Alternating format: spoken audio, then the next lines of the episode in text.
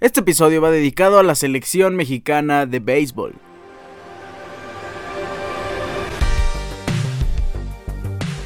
A ver, sí, perdieron ayer y eso fue principalmente por lo que decidimos grabar hasta el día de hoy. Queríamos ver el resultado de la selección mexicana de béisbol en contra de la novena de, Japón y caen, pero la verdad es que caen de una manera tan increíble. Ellos ya habían ganado, ya estaban en la cima y, no me van a dejar mentir, absolutamente cualquiera que esté escuchando este episodio y sepa de lo que estoy hablando, no sabía acerca de la selección mexicana previo al Mundial. Tal vez sí, muchos sí, seguramente. Pero la gran mayoría, y me incluyo, no estaba consciente de toda la plantilla de la selección mexicana, de qué jugadores eran los más destacados. Vaya, yo no conocía a Randy Arozarena, por ejemplo, y es un jugador que nos cautivó desde el día uno, desde aquellos partidos. Yo lo vi en el partido en contra de, la selección de, de, Colombia en la fase de grupos del Mundial de, de Béisbol. Y la verdad es que la selección de México salió victoriosa sin llegar a la final. O sea, pusieron al béisbol en un puesto y en una y en unos ojos donde nunca habían estado gracias a esta generación dorada, que por cierto es la única generación que ha llegado a las semifinales del Clásico Mundial de Béisbol caen 5-4 ante la selección de Japón, como dijimos al inicio, pero México se lleva un gran aplauso de parte de todos, nos hicieron emocionarnos, nos hicieron gritar, nos hicieron estar llenos de alegría durante este periodo de días y no me queda nada más que agradecerles. Y la verdad es que también agradecerles porque a partir de ahorita pues mucha gente vamos a seguir el, el béisbol, la selección mexicana, la liga mexicana de béisbol y también, ¿por qué no?, la MLB, porque hay grandes mexicanos en los mejores equipos del planeta. Enhorabuena por la selección mexicana de béisbol, que aunque no consiguió la gloria del campeonato, sí consiguió la gloria y creo que es el equipo que se lleva más victorias fuera de las victorias deportivas en este Mundial de Béisbol. ¿Cómo están? Hoy es martes 21 de marzo, episodio número 194 de su programa Deportes Ricardo Cerón Podcast. Hoy tenemos un programa muy interesante porque acabamos de vivir una jornada de clásicos. El clásico de España, el de Clásiker, el, clásico de Países Bajos, el clásico de Italia, clásico regio, clásico nacional en México. Tuvimos cinco clásicos, cuatro de ellos me parecieron emocionantes. El clásico regio, híjole, casi me duermo, se los juro.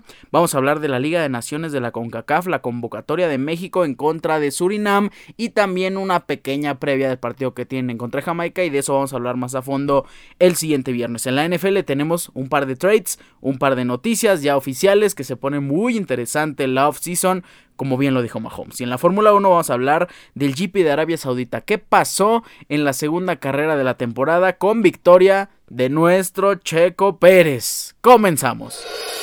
Tuvimos jornada de clásicos en todo el planeta y vamos a iniciar hablando, como lo mencionamos en el intro, con el partido del Barcelona y del Real Madrid. Ah, qué buen partido. La verdad es que a mí me gustó bastante, pero qué triste ser madridista en estos días. Qué decepcionante fue ese último gol después de que te anularan un gol cerca del final para que ganaras este, este partido tan peleado, tan agónico, que te ponía en la batalla para ganar la liga y que te lo anulen y después llega Franquesía al 90 más 2 para terminar con las aspiraciones de todo un torneo para Real Madrid.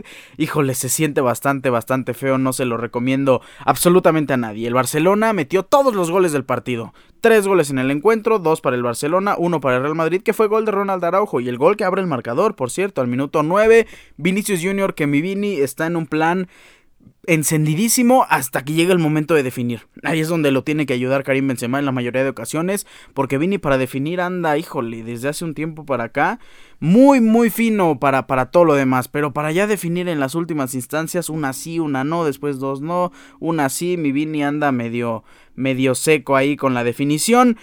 Vini trata de mandar un centro, es lo que al parecer este, pues, se refleja. Y Ronald Araujo le pega con la cabeza, desvía el balón. Ter Stegen no puede hacer absolutamente nada. Y al minuto 9 el Real Madrid abre el marcador en este clásico de España las alineaciones fueron muy interesantes. Por, parte del Real Madrid, ya conocido, Dani Carvajal, Eder Militao, Rudiger y Nacho en la lateral izquierda, aunque Ferland Mendy sí ya estaba disponible.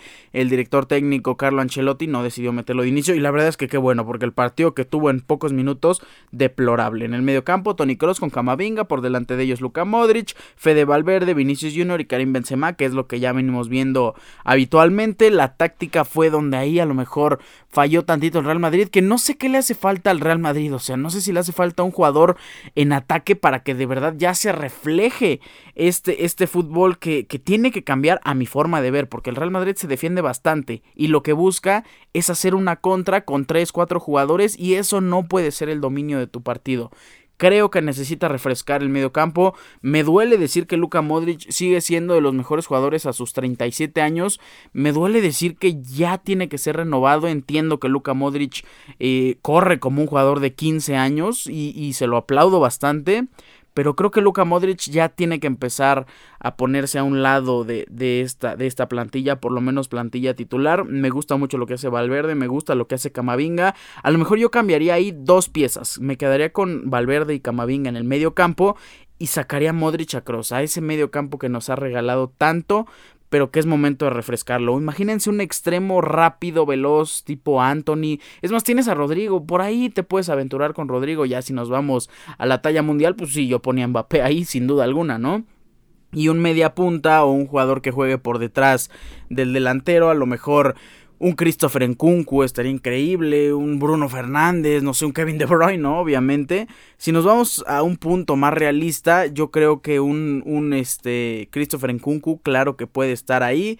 Y en el extremo derecho, pues sí sería cuestión de, de buscar a nuevos jugadores que busquen más tener el ataque y la posesión en la parte delantera del equipo para ayudar a Vinicius, para ayudar a Benzema y para que también le dé mucho empuje Fede Valverde y Camavinga que tienen una llegada y un físico impresionante. Eso es lo que yo creo que al Real Madrid le está haciendo falta y por parte del Barcelona pues no puedo analizar mucho porque la verdad es que el Barcelona tiene un estilo de juego ya hecho derecho desde hace muchísimos años y lo que yo creo que funciona no se tiene que cambiar. Creo que Xavi ha tratado o no le ha funcionado este esquema, pero no porque, no porque lo haya hecho mal, sino porque lo ha querido cambiar. Y no, el Barcelona es, es posesión de balón, es toque y es llegar con dominio claro con el control de balón. Inicia Marcandé Ter Stegen, Ronald Araujo, Jules Koundé, Christensen y Alejandro Valdé, Sergi Roberto, Busquets y De Jong, Rafinha, Lewandowski y Gaby. Me gusta mucho Gaby, me gusta mucho De Jong. Eh, claro que Pedri está lastimado, yo lo metería a titular y ese sería mi medio campo inamovible. Rafinha, Lewandowski y otro jugador ahí podría ser Usman Dembélé, podrían buscar por ahí un refuerzo, eso sí, claro que jamás deberías de meter ahí a Ansu Fati ni considerar que sería tu futuro delantero titular, darle el 10 fue un error de talla colosal. Eh, Sergio Roberto también cambiaría, Jules Koundé me gusta, Ronald Araujo me gusta, Alejandro Valdé me gusta, Christensen tuvo un partidazo, Christensen, ¿eh? Si lo, si lo ponemos en una escala del 1 al 10, a Christensen sí le ando poniendo 9, 9 y por ahí rascándole 9.5. Qué buen partido del defensor del Barcelona. Sergi Roberto anotó el segundo gol de este encuentro al minuto 45 para empatar las cosas uno por uno antes de irnos al, al descanso y después Franquecié al 90 más 2, terminando con absolutamente todo esto. ¿Y por qué digo terminando? Porque el Barcelona ya se pone con una diferencia muy grande y abismal al Real Madrid. Eh, tienen 26 partidos jugados ambos, nos faltan 12 jornadas pero ya le saca 12 puntos el Barcelona al Real Madrid. De 12 jornadas tiene que perder 4 partidos el Barcelona, es un tercio de lo que resta.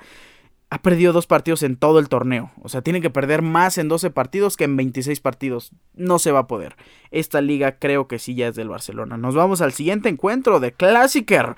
El partido del Eredivisie enfrentando a Feyenoord y a Ajax. Partido además con un toque sumamente especial porque Ajax contaba con Edson Álvarez, con Jorge Sánchez iniciando como titular. Heitinga es el nuevo director técnico de, del Ajax y como que no le tiene por ahí muchísima fe al, jugador lateral derecho mexicano.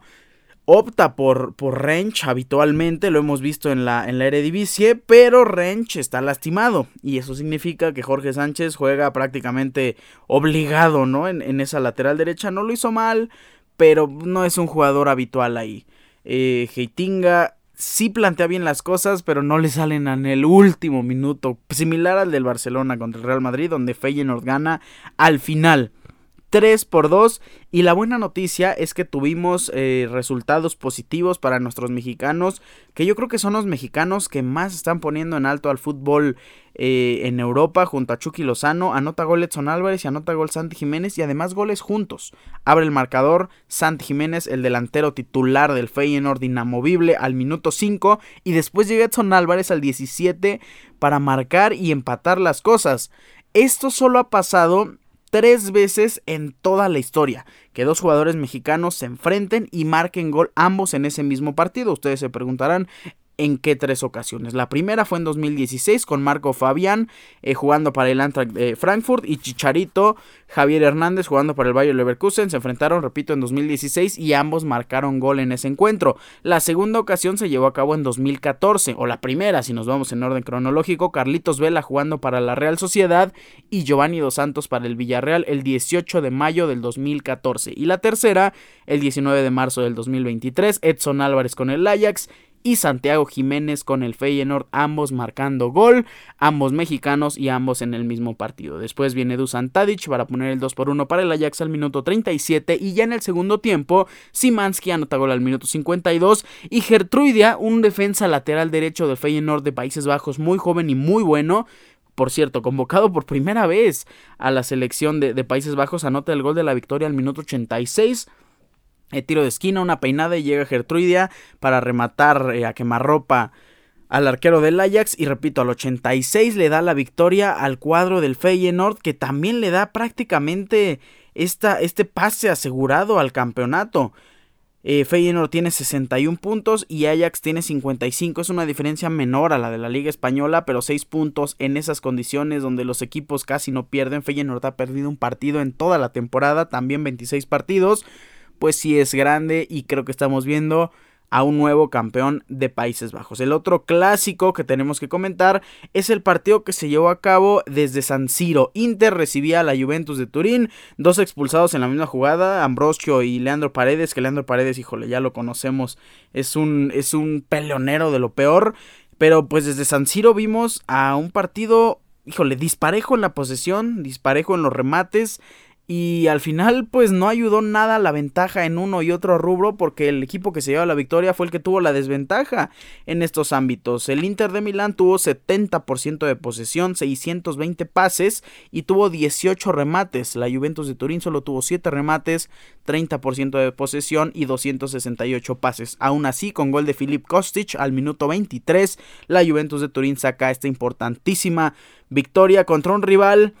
Híjole, no diría irrelevante, pero ya es un rival que no pelea. La Juventus evidentemente ya no va a pelear por el, por el Scudetto, el Inter tampoco, pero la Juventus todavía puede pelear por buscar ahí la clasificación a, a, competencias europeas. A la Juventus lo que le queda es la Europa League y por ahí rascarle tantito en el cierre de temporada que está a 7 puntos de los puestos de Champions League. Así que a la Juventus lo que le queda, yo creo que deberían de ponerle mucha atención a la UEFA Europa League. Le gana 1 por 0 al Inter de Milán y se queda como séptimo lugar de la Liga de Italia. Vamos a cerrar la semana de clásicos con los dos partidos que tuvimos en la Liga Mexicana el día sábado, partidos de clásicos. El primero fue el partido del clásico regio número 194, Tigres recibiendo a Monterrey desde el Estadio Olímpico Universitario, partido aburridísimo para dormirnos, pues el único gol fue de Luis Romo al 68, eso sí, fue un gol agradable después de una que otra jugada buena. Tigres con 61% de posesión, Rayados con 39, mucho pase.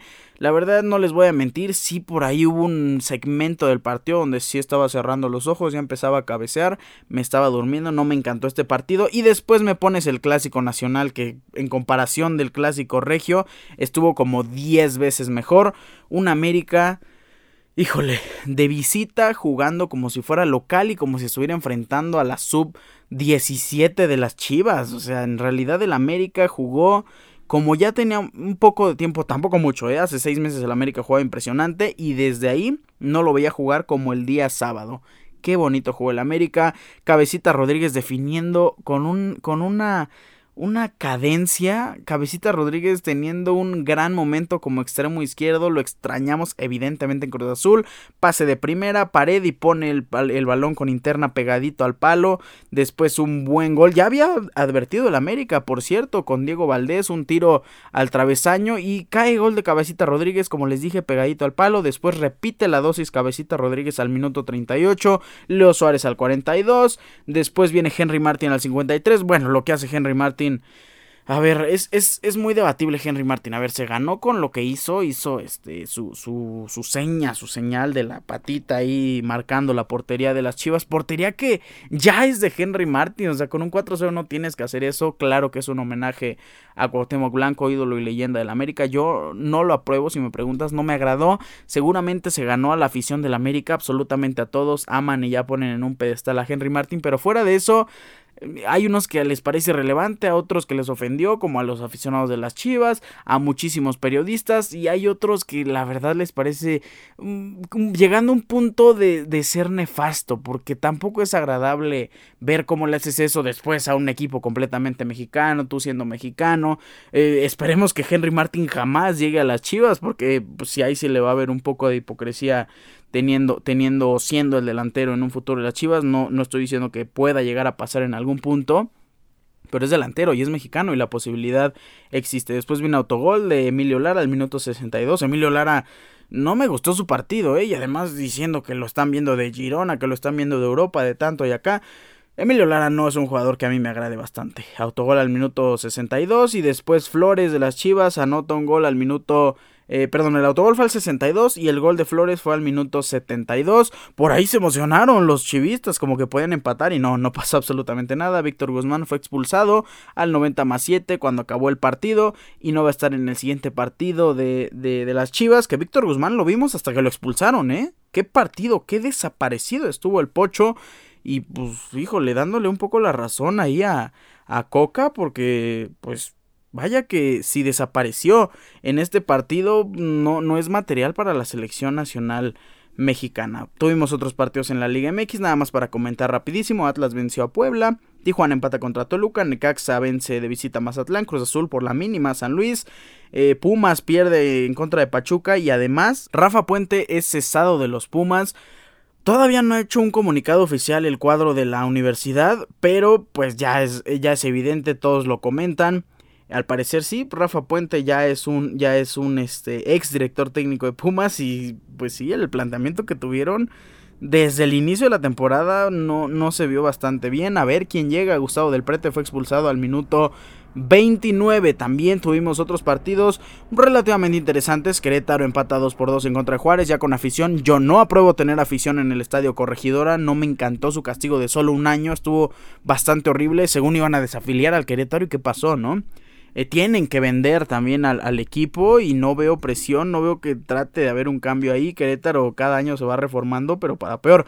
Y León vence eh, de local 4 por 1 a Santos en el último partido de la jornada número 12. Tenemos descanso por la fecha FIFA y después tenemos partidos pendientes. Tenemos partido este viernes, partido de Liga MX, partido pendiente viernes 24 de marzo y el miércoles 29 también tenemos partido de Querétaro en contra de Cruz Azul. Como ya dijimos, eh, pues se salta un poco la fecha FIFA este calendario de la Liga MX y regresa la jornada número 13 hasta la siguiente semana. Con esto cerramos la sección de los clásicos, la jornada de derbis y nos vamos a hablar de la selección mexicana. La selección de México tiene dos partidos en esta fecha FIFA. Partido en contra de Surinam el día jueves y partido el día domingo en contra de la selección de Jamaica. Ambos partidos de la Liga de Naciones de la CONCACAF que...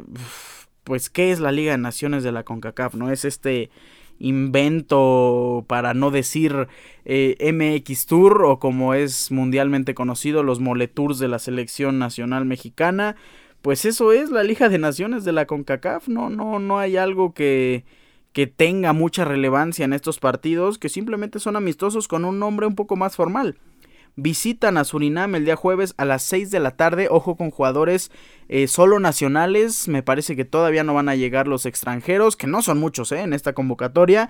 Y ya para el día domingo en el Estadio Azteca a las 6 de la tarde, México recibe a la selección de Jamaica. Ya en un partido un poquito más interesante, ya con un poquito más de nivel contra Surinam. Le deberíamos de ganar 20-0 y lo más seguro es que le ganemos como 3 o si nos va excelente 4. No sé qué les pasa a los, a los seleccionados cuando jugamos con este tipo de rivales tan débiles.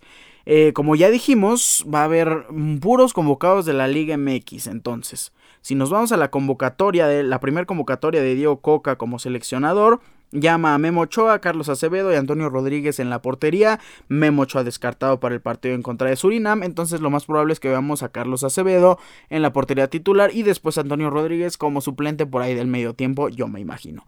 Eh, los defensas llamó a Israel Reyes, Nacional, Néstor Araujo, Héctor Moreno, Jesús Gallardo, Néstor Araujo, híjole, no, no me agrada Néstor Araujo en esta convocatoria. Ya lo hemos dicho innumerables veces. Néstor Araujo es un jugador que ya tiene que pasar eh, pues de esta, de esta selección inadvertido está haciendo, por ejemplo, en el Club América. Héctor Moreno, Nacional, Jesús Gallardo, Nacional, Gilberto Sepúlveda, Nacional, Kevin Álvarez, Nacional, Jesús Angulo, Nacional, Julián Araujo, Internacional, Jorge Sánchez, Internacional, Cachorro Montes, Internacional, Johan Vázquez, Internacional y Gerardo Arteaga, Internacional. Entonces, por ahí, pues creo que está muy obligada la defensa central.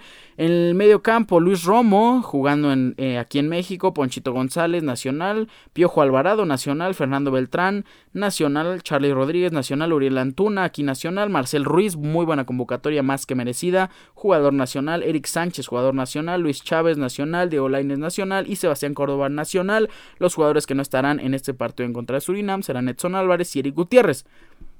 Y aquí en la delantera, ahí es donde tenemos un poquito de menos opciones. Chucky Lozano, evidentemente, no va a estar. Orbelín Pineda no va a estar. Henry Martínez Nacional va a estar presente. Roberto de la Rosa va a estar presente. Raúl Jiménez no estará. Y Santiago Jiménez Bebote no estará. Así que la bomba y Roberto de la Rosa son las únicas opciones como nuestros nueve nominales. Y si me preguntas por una alineación eh, posible o cuál es la alineación que yo haría, por lo menos de titular, porque aquí van a jugar todos, ¿eh? Contra Surinam van a jugar todos los seleccionados. Yo pondría como alineación titular a Carlos Acevedo, como defensa lateral izquierdo, pues como que no hay de otra. Así pondría a Jesús Gallardo, Israel Reyes acompañando a, a Gilberto Sepúlveda, principalmente porque este es un partido que no cumple con un requisito de torneo oficial y aquí sí puedes probar una central joven, una central que tenga futuro en realidad. Yo probaría a, este Israel Reyes con Cachorro Montes, pero no va a estar nuestro Cachorro y a lo mejor podrías meter en este partido a Néstor Araujo, a Héctor Moreno o a, este Gilberto Sepúlveda y para el día domingo ahí sí ya metes a Israel Reyes, a César Montes y a Johan Vázquez para probar de verdad el cuál va a ser el futuro de la central. Héctor Moreno no va a llegar al Mundial de 2026. Néstor Araujo yo creo que tampoco. Entonces ahí hay que ya checar a Israel Reyes, a Cachorro y a Johan. Yo pondría a Israel Reyes y a Gilberto Sepúlveda, pero como les acabo de decir, a lo mejor te los guardas para el domingo. ¿Quién sería mi once inicial y el mejor once que puedo buscar en este partido? Es eh, Jesús Gallardo, Israel Reyes, Gilberto Sepúlveda y Kevin Álvarez en la lateral derecha. En el medio campo pondría tres mediocampistas, dos eh, delante de nuestro recuperador. Que por ahí, sí, híjole, se pelea entre Luis Romo y Nene Beltrán. Yo sí pondría a Fernando Beltrán y por delante de ellos pongo a Ponchito González y a Charlie Rodríguez de titulares como extremo derecho, Uriel Antuna como extremo izquierdo. Eh, si andas acomodando a, a, Piojo Alvarado o a Diego Laines o a Córdoba, pero creo que prefiero poner a, a cuatro medios y a, y a dos delanteros. Pero vamos a quedarnos con la formación 4-3-3. ¿Saben qué? Vamos a hacer un cambio. Vamos a poner a a Luis Chávez por detrás de Poncho González y a Carlos Rodríguez, Uriel Antuna del lado derecho, Diego Lainez del lado izquierdo y como centro delantero Henry La Bomba Martín. Ese sería mi once titular, nada más para recapitular. Carlos Acevedo en la portería, del lado izquierdo como lateral, Jesús Gallardo, al centro Israel Reyes y Gilberto Sepúlveda y Kevin Álvarez en la lateral derecha. En el medio campo Luis Chávez con Charlie Rodríguez y junto a Ponchito González. En el extremo derecho Uriel Antuna, extremo izquierdo Diego Y de punta Henry Martin, el líder goleador de la Liga MX tras 12 jornadas. Ese sería mi once titular y ya después, claro que metes a Toño Rodríguez, metes a Néstor Araujo, a Héctor Moreno, metes a, este, a Jesús Angulo, también metes a Luis Romo, metes a Piojo Alvarado, metes a Nene Beltrán, metes a Marcel Ruiz y Eric Sánchez, que también es una dupla de mediocampistas que me gustaría ver en acción, metes a Córdoba y ya después metes a Roberto de la Rosa cuando Henry Martin haya metido como tres goles. Eh, pues esa es la, alineación que yo pondría de los seleccionados que ha llamado Diego Coca para esta fecha FIFA. Hay varios partidos internacionales europeos que son muy atractivos. Ahí todavía hay clasificatorias para la Eurocopa, así que también por ahí échenle un ojo. Pero si nos vamos a la Liga de Naciones de la CONCACAF, ese es el partido que vamos a tener el día jueves a las 6 de la tarde, horario de la Ciudad de México. Surinam recibiendo a nuestra selección nacional. Y ya para el día domingo se pone más interesante la cosa y lo estaremos conversando el día viernes. Con esto terminamos la selección nacional y nos vamos a hablar de la NFL. Noticias en la NFL, pocas. En comparación de, lo que tuvimos la semana pasada en el inicio, o del lunes pasado en el inicio de, la agencia libre, híjole, no, ahí sí tuvimos que hablar como 20 minutos seguidos de, lo que pasa en la agencia libre. En esta ocasión no. Vamos a hablar un poquito menos de lo que tenemos. Eh, iniciamos con el trade que abre el fin de semana de la NFL. Un trade para Dallas Cowboys, donde llega Brandon Cooks, un buen wide receiver, a cambio de un pick de quinta ronda y un pick de sexta ronda. A mí me parece un buen trade. Brandon Cooks no cobra tanto como por ejemplo DeAndre Hopkins. Y sí es un receptor de muy buen nivel. A mí me parece que es de los mejores receptores que tenía, o el mejor receptor que tenía Texans la temporada pasada, la antepasada. Davis Mills evidentemente no lo aprovechó. Por ahí hubo una, un enojo de, de, Brandon Cooks que quería ser cambiado antes del límite de trades la, la, temporada pasada. No pasó así. Ya sabíamos que se quería ir y por fin logra salir de Texans. Y llega nada más y nada menos que un equipo que puede ser candidato a ganar el Super Bowl. Dallas Cowboys junto a CeeDee Lamb, junto a Michael Gallup y ahora con Brandon Cooks tiene un cuerpo de receptores envidiable para cualquier equipo de la liga. Brandon Cooks me parece un muy buen trade y me parece un jugador que le va a aportar bastante a Dallas Cowboys. El siguiente, eh, pues la siguiente noticia que tenemos que comentar es que uno de mis jugadores eh, emblemáticos, favoritos, uno de los ejemplos de lealtad en la NFL, Adam Thielen, pues ya ha cambiado de equipo y ya ha firmado oficialmente con las Panteras de Carolina. Llega un acuerdo por tres años. Adam Thielen ya es un jugador veterano, ya tiene más de 30. Creo que va a tener un buen nivel uno y a lo mejor dos años y por ahí le hacen trade o, los, o a las Panteras de Carolina lo cortan. Adam Thielen va a tener por ahí un buen, un buen día. Vamos a tener Pro Days también, ahorita que me ando acordando. el miércoles, el día de mañana, tenemos a CJ Stroud con Ohio State. El jueves a Bryce Young y el viernes a Will Levis de Kentucky, ya de cara al pick número uno del draft de la NFL 2023. Los Cardinals firman por dos años al receptor Zach Pascal. Otro eh, pues buen pick por ahí es el de Raiders, que ya tienen el reemplazo de Darren Waller. Están firmando a OJ Howard para esta temporada, que llegó a Texans la temporada pasada, estaba con Tampa. Con Raiders creo que sí va a ser Tyrant 1 y eso me parece muy bien. Una noticia fuera de la offseason de trades, intercambios, es que Isaac Alarcón va a cambiar de posición uno de nuestros orgullos de, de, la NFL, Isaac Alarcón, ex liniero ofensivo ahora de Dallas Cowboys, pues, pues va a cambiar. De acuerdo al reportero Todd Archer, a los Cowboys les gustó ver al mexicano Isaac Alarcón en las prácticas y ahora quieren pues por ahí probar a ver si tienen una oportunidad del lado defensivo.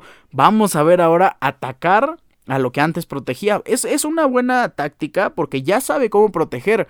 Entonces por ahí podría saber atacar pues la, la, forma en la que protegía al cornerback. Es algo similar a lo de Trevon Diggs, que antes era receptor y ahora es cornerback. Sabe todos los factores de un, de un receptor y sabe cuáles son los trucos. Ahora como cornerback los puede usar a su favor. Eso puede pasar lo mismo con Isaac Alarcón, que ahora va a estar del otro lado de la línea. Roger Goodell extiende su contrato como comisionado. Actualmente Roger Goodell tiene un salario de 63.9 millones de dólares y esta es la cuarta extensión para Goodell, quien reemplazó a Paul Tagliabue el primero de septiembre del 2006. Las extensiones anteriores llegaron en 2009, 2012 y 2017. Varios años más para el comisionado del NFL que sí ha hecho un buen trabajo, no nos podemos quejar. Otro jugador que llega a los Texans, Devin Singletary, es el nuevo running back de Houston. Va a acompañar a Damian Pierce. Es una buena dupla. Los Texans lo están firmando por un año y 3.75 millones de dólares. Otro pick para los Texans que tenían muchísimo dinero y lo están sabiendo gastar. Me están gustando los picks que han tenido. Los Texans firman por un año al tight end, ex jugador de Cowboys, Dalton Schultz, por 9 millones de dólares. En respuesta a que se fue Devin Singletary, pues los Bills eh, han elegido de la agencia libre a Demian Harris. Los Bills están firmando a este running back por un año. Yo creo que debían haber confiado en Dalvin Cook, pero pues vamos a ver qué onda con Damian Harris. Don Hightower se retira, el linebacker de los Patriotas, Don Tita Hightower, ha anunciado su retiro del NFL después de 10 temporadas y 3 Super Bowls jugados. Los Colts también tienen un nuevo receptor, ex receptor de Buffalo Bills, Isaiah McKenzie, para esta temporada. Y la última noticia, hasta este momento, hasta la 1.36 de la tarde, horario de la Ciudad de México, es que los Cowboys ya tienen al reemplazo o a la dupla o al backup de Tony Pollard en la posición de running back. Le están firmando a Rojo, al running back Ronald Jones, para que llegue a Dallas Cowboys por una temporada. Me gusta, me gusta como complemento para Tony Pollard y ojo para los para los fines de fantasy, Tony Pollard en fantasy. Dios santo Tony Pollard en fantasy. Creo que se ve como un clarísimo running back 2 con mucho techo para ser running back 1, eh. Ojito con Tony Pollard. En el siguiente episodio del día viernes ya les estaremos comentando cómo le fue, cómo vimos a Bryce Young que no quiso lanzar, no quiso hacer pruebas en el combine, cómo vimos a CJ Stroud, a Will Levis y por ahí ya se acerca nuestro mock draft 2.0 y también les comentaremos todos los movimientos en la agencia libre, en los trades de esta pretemporada de la NFL. Con esto cerramos y nos vamos a la Fórmula 1.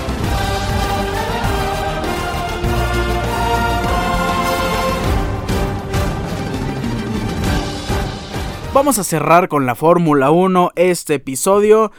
Y qué forma de cerrar en realidad, qué forma de tener este orgullo mexicano. Ya, ya hablamos del orgullo al inicio con nuestra selección de béisbol. Ahora hablemos con el orgullo de nuestro piloto, uno de los más grandes en todo el planeta, Checo Pérez, Sergio Michel Pérez. Qué piloto, qué carrera tuvimos en Arabia Saudita el pasado domingo. Desde las clasificaciones ya se veía como un checo que podría dar la sorpresa, pero veíamos más a Max Verstappen que dominaba completamente en las prácticas y en la cual y dos se nos cae Verstappen, se le descompone el carro y arranca en la posición número 15. Checo Pérez por delante de Fernando Alonso. Y ya se nos venía la carrera el día domingo, que fue a las 11 de la mañana hora de la Ciudad de México.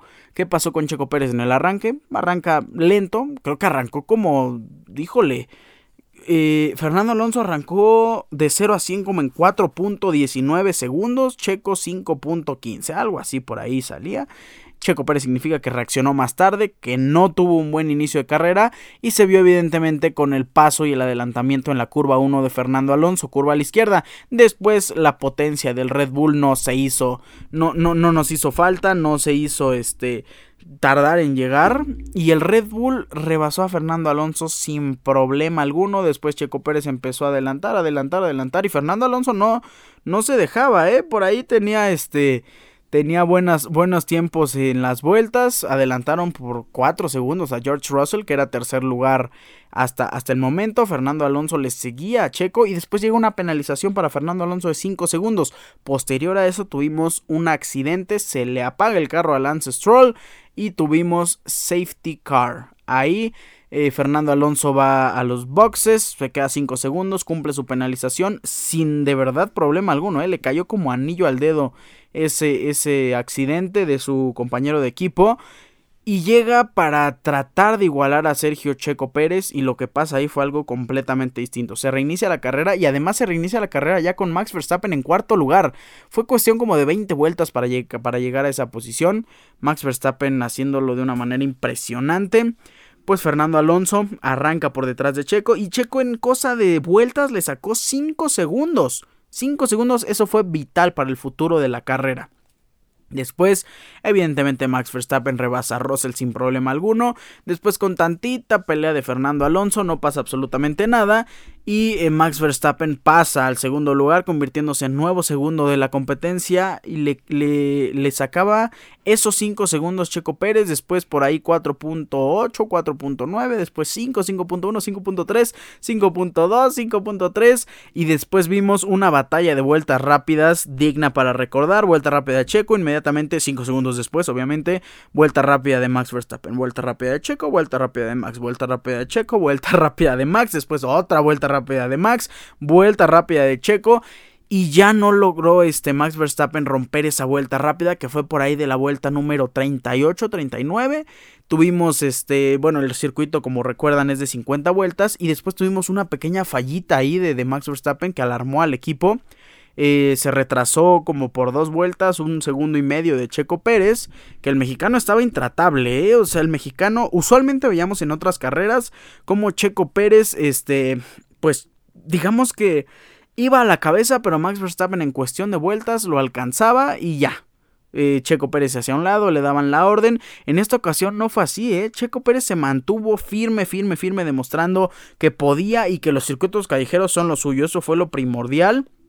Max Verstappen, como ya les dije, tuvo una pequeña falla momentánea donde se alejó un segundo, después retoma ese segundo, pero no pudo bajar de los 4 segundos de diferencia con Checo Pérez. Qué carrerón del mexicano, de verdad. O sea, no, no, no hay palabras para explicar el esfuerzo que tuvo nuestro mexicano Checo Pérez.